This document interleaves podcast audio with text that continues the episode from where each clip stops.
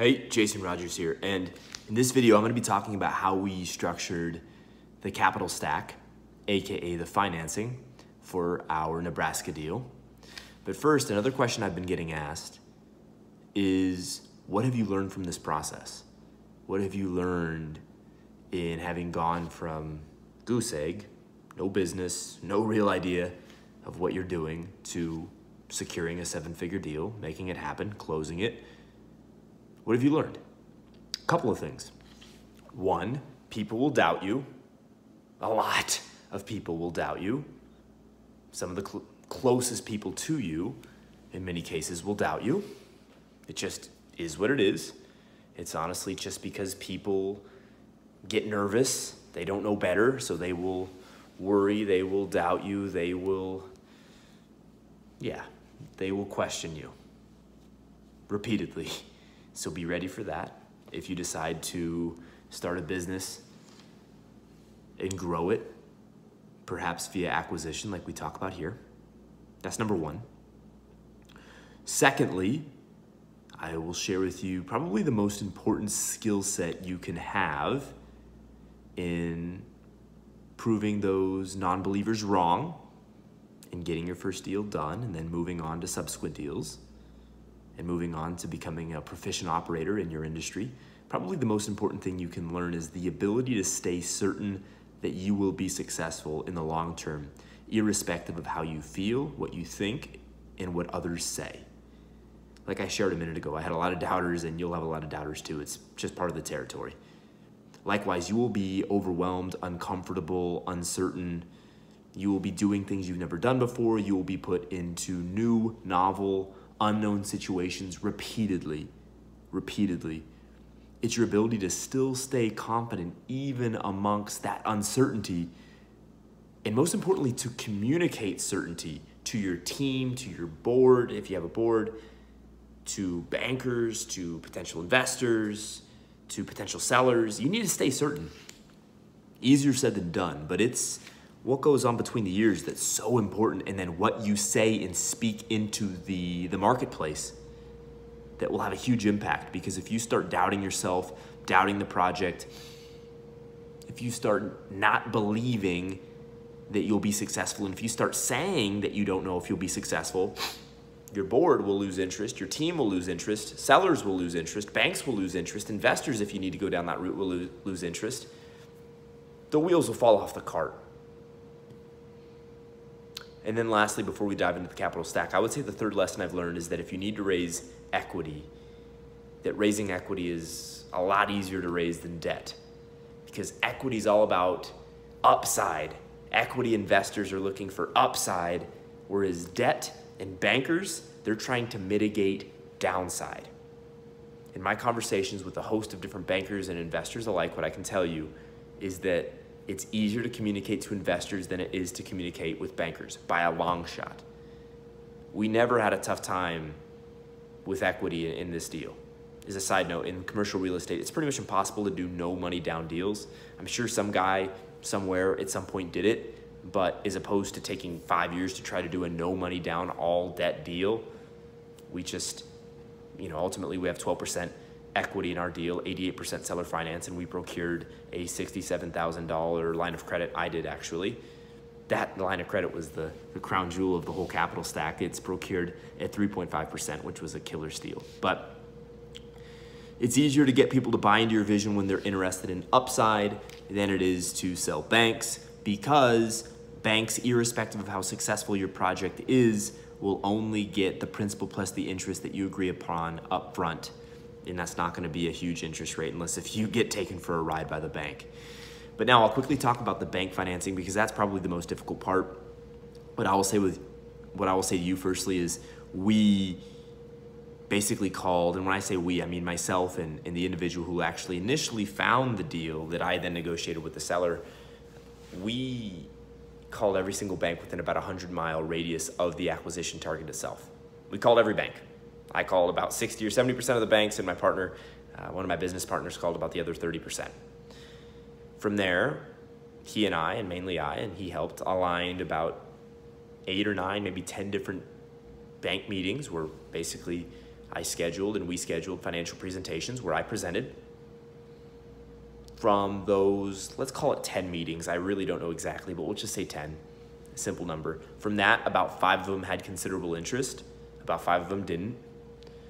From that point, and as a side note, some of the reasons they didn't have considerable interest is A, I didn't have a super high net worth or anything really remotely, remotely near it, especially when at, at the time, my net worth is higher now than it was then, right? So that was one reason why you know, ah, you don't have enough net worth, young man. Another reason is, ah, we're not comfortable with the asset class. But there were plenty of banks who were, who were definitely giving us interest. There were about five.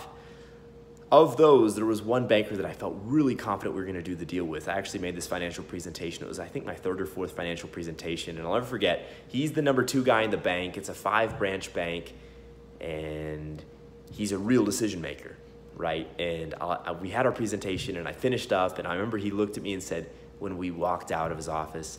He said, Young man, I'm extremely excited about doing business with you, and I can't wait to be a part of this project. And he actually didn't call me young man, but it was almost like that. That like, hey guy, like, you know, I'm extremely excited about this project and I can't wait to be a part of it. Something like that. You know, I'm paraphrasing, but it was a very, very, very positive statement.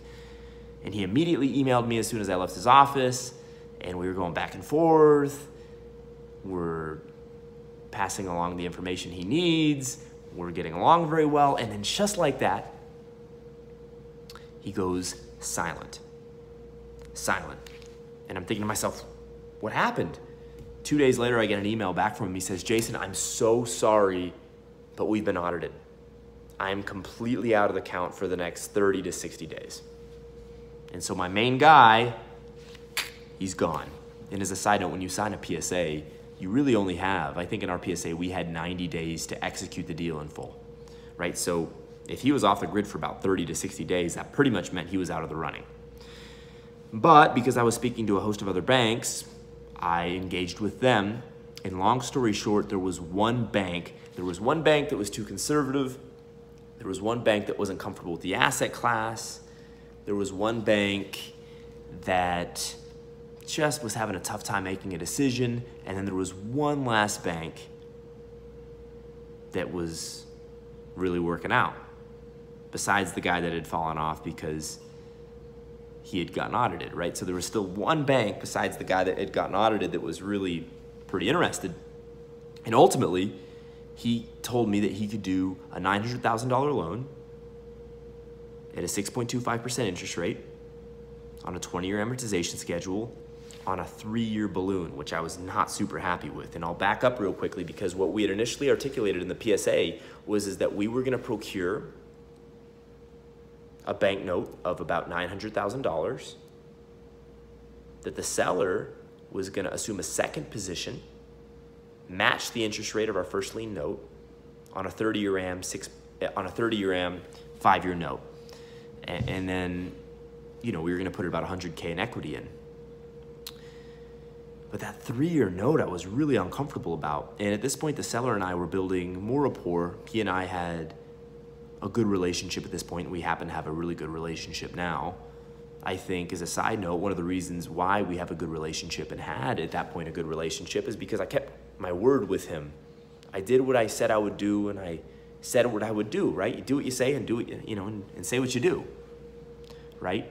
We also got along well, which maybe was, was a positive impact. But ultimately, irrespective of the reason or reasons, I think he trusted me. And he's actually told me that he, that he did, did and does. And I know he, he trusts me to a pretty substantial degree because he came to me around that time when the bank was offering us that $900,000 loan where the seller was then going to carry the $275,000 note, right? So most of our capital stack was coming together, but that first lien position note from the bank at 6.25% on the 20-year AM, that was a three-year note. That's a three-year balloon. That's pretty quick. And after one year of operations, you already got to start thinking about refinancing. Well, the seller came to me and said, you know what? I'll make you an offer. And he did. He offered to assume a first position note of 1.125 million on a 20-year amortization schedule at 6% on a five-year balloon, not three, five. And I accepted. I said yes.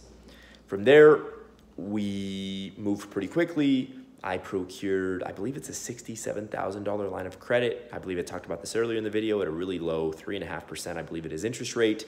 Which is what we're using as our overfinance, and we got the thing done. And so that's how we got our first deal done.